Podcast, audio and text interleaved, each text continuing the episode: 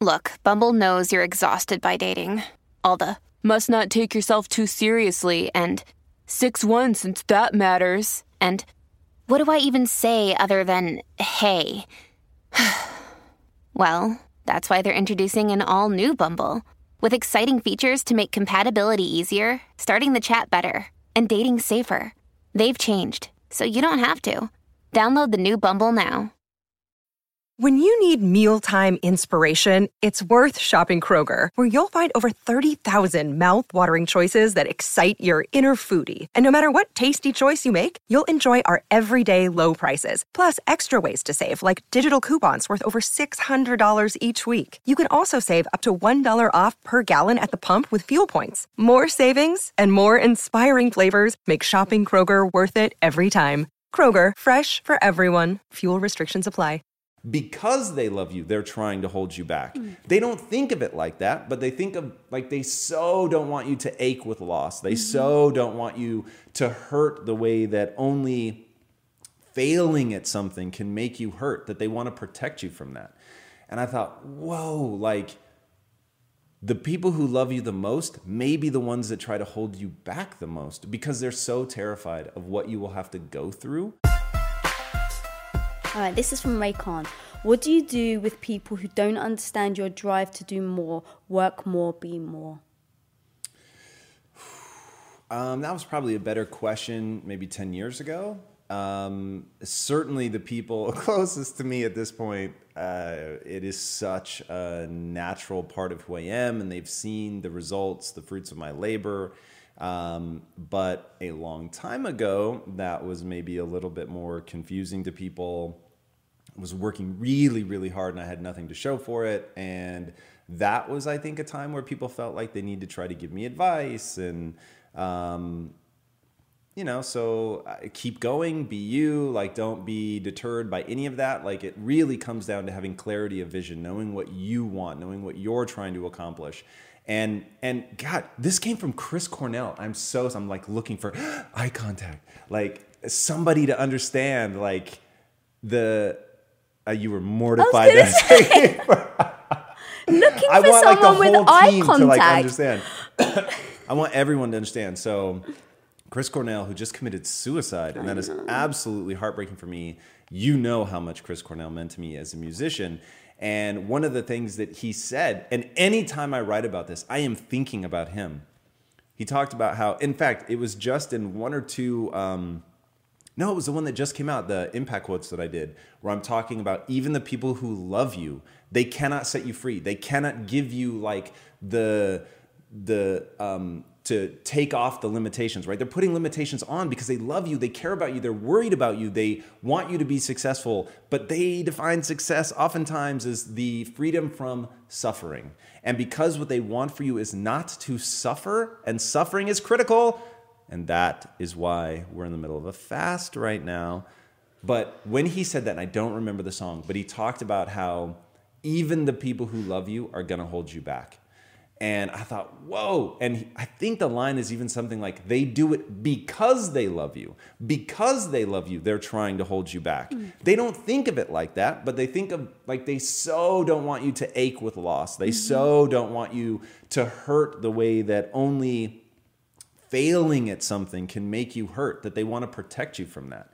And I thought, whoa, like, the people who love you the most may be the ones that try to hold you back the most because they're so terrified of what you will have to go through.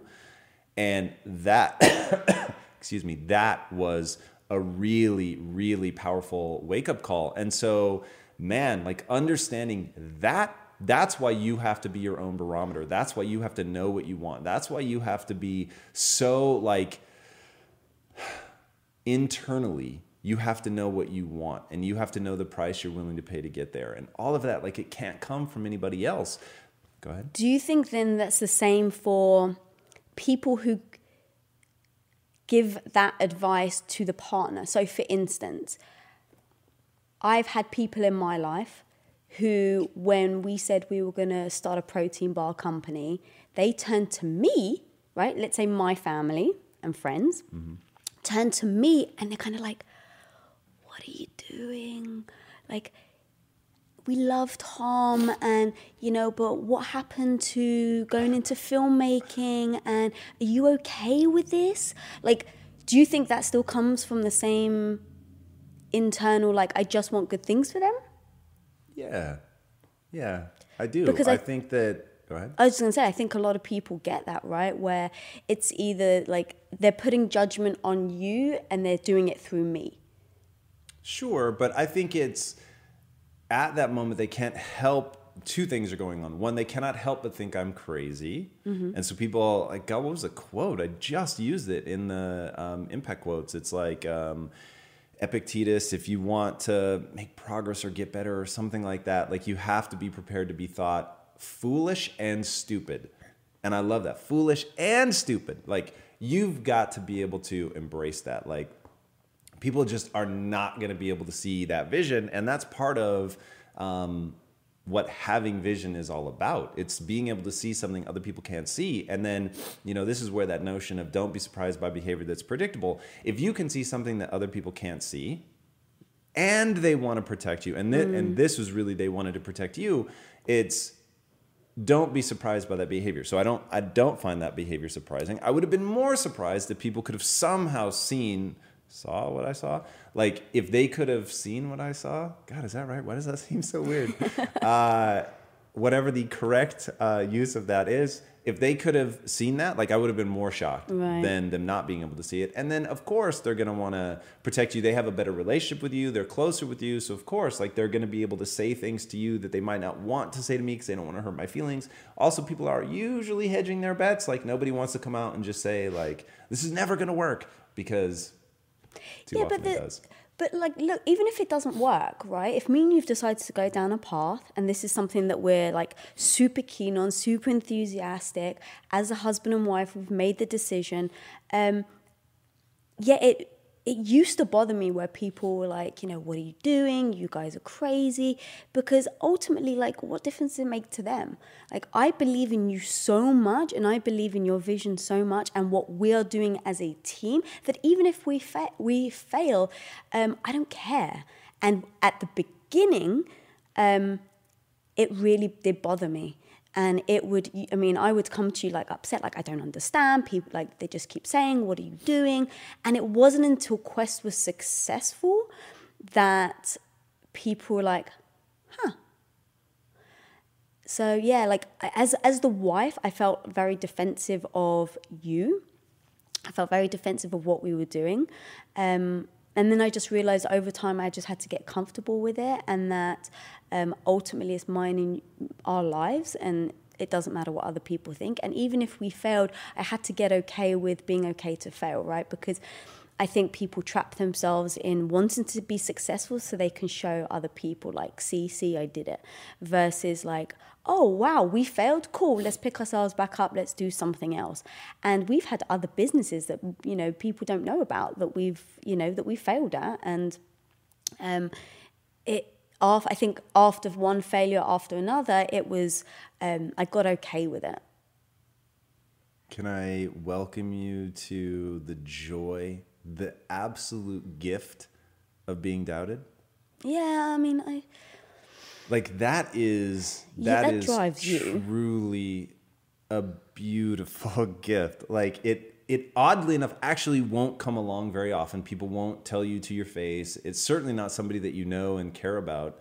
And when people doubt like you've got something to lean on like in those like let me tell you right now anybody that was paying attention in fact the episodes haven't come out yet but the the episodes um, that we did when i was sick i can't remember if i did it on both of them but i certainly did it on the first one. I was wearing batman and i was like i need the fucking darkness today. I need the darkness. Today is the day i show up because people doubt me. Today is the day i show up because there are people out there that want for my failure. They hunger for it and uh, that gave me the chills. And in those moments, I need the darkness, motherfucker. I am not showing up. I'm not moving towards something. I was in so much fucking pain. Like those two episodes.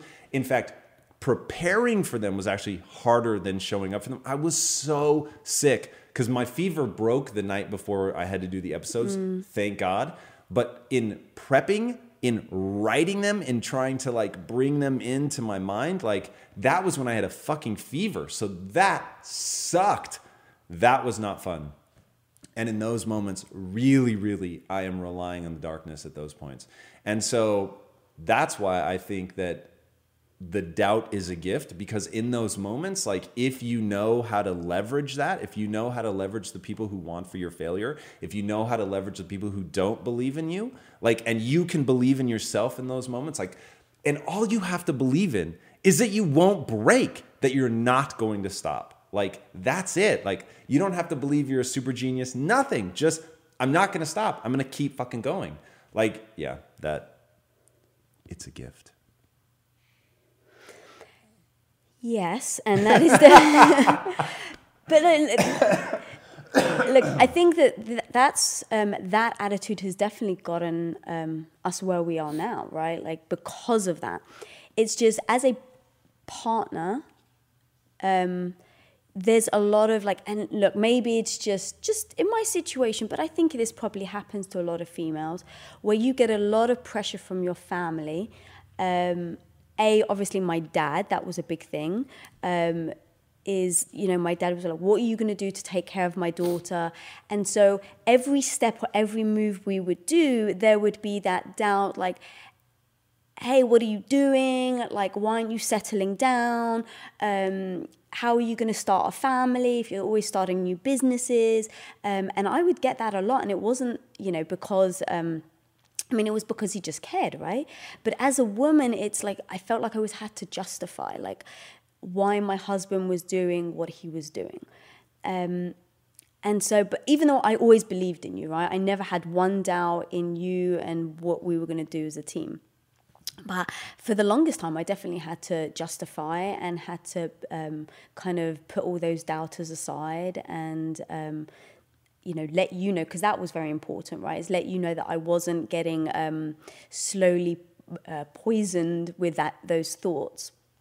But um, yeah that was that was tough like having to defend and especially then going on to kids right? After we'd been married for a certain amount of time it's like stop dreaming stop putting your head in the clouds like you know you you've just bought a house what you what are you doing putting everything on the line? Like you need to start thinking about kids. And um, it got exhausting. And I used to get upset about that because you. yeah. Um, but then I think it just becomes you need to get comfortable in the decisions right? I had to get comfortable in look no this isn't anyone else's life but mine. And when people want to put judgment on you, you know, like you said earlier, it's because they um, feel they want to protect you. And so reframing it like that in my mind actually really helped me. And I just said to myself, okay, all my family love me. They want me to do well. They don't want, you know, to see me ever have regrets, right? Because they don't know if we're going to succeed. And so for them, it's like, oh my God, you know, in five years when they don't have a penny to rub together, how are they going to have children then? And, you know, you're not getting any younger and you're not going to be able to have kids soon. And so, yeah, when I finally became okay with it, this is my life, this is no one else's. And as long as me and you are on the same page, and as long as me and you have that same vision and both um, in communication about what we're doing and then what those next steps are, it doesn't matter what other people think. And that was really tough. Can I arm you with a quote Yeah. for next time? Boos don't block dunks. Hmm. I love that. My boy Kobe Bryant. Boos don't block dunks. Yeah. Like, you know, whether it's somebody with good intentions, somebody that has bad intentions, it's irrelevant. Like, performance wins. Like, that's it. And so people can think you're crazy, people can um, heckle you from the sides, but either you're capable of the performance or you're not. And so, in times where people are throwing shade my way, um, all I think about is performance. Get so good you can't be stopped. Yeah.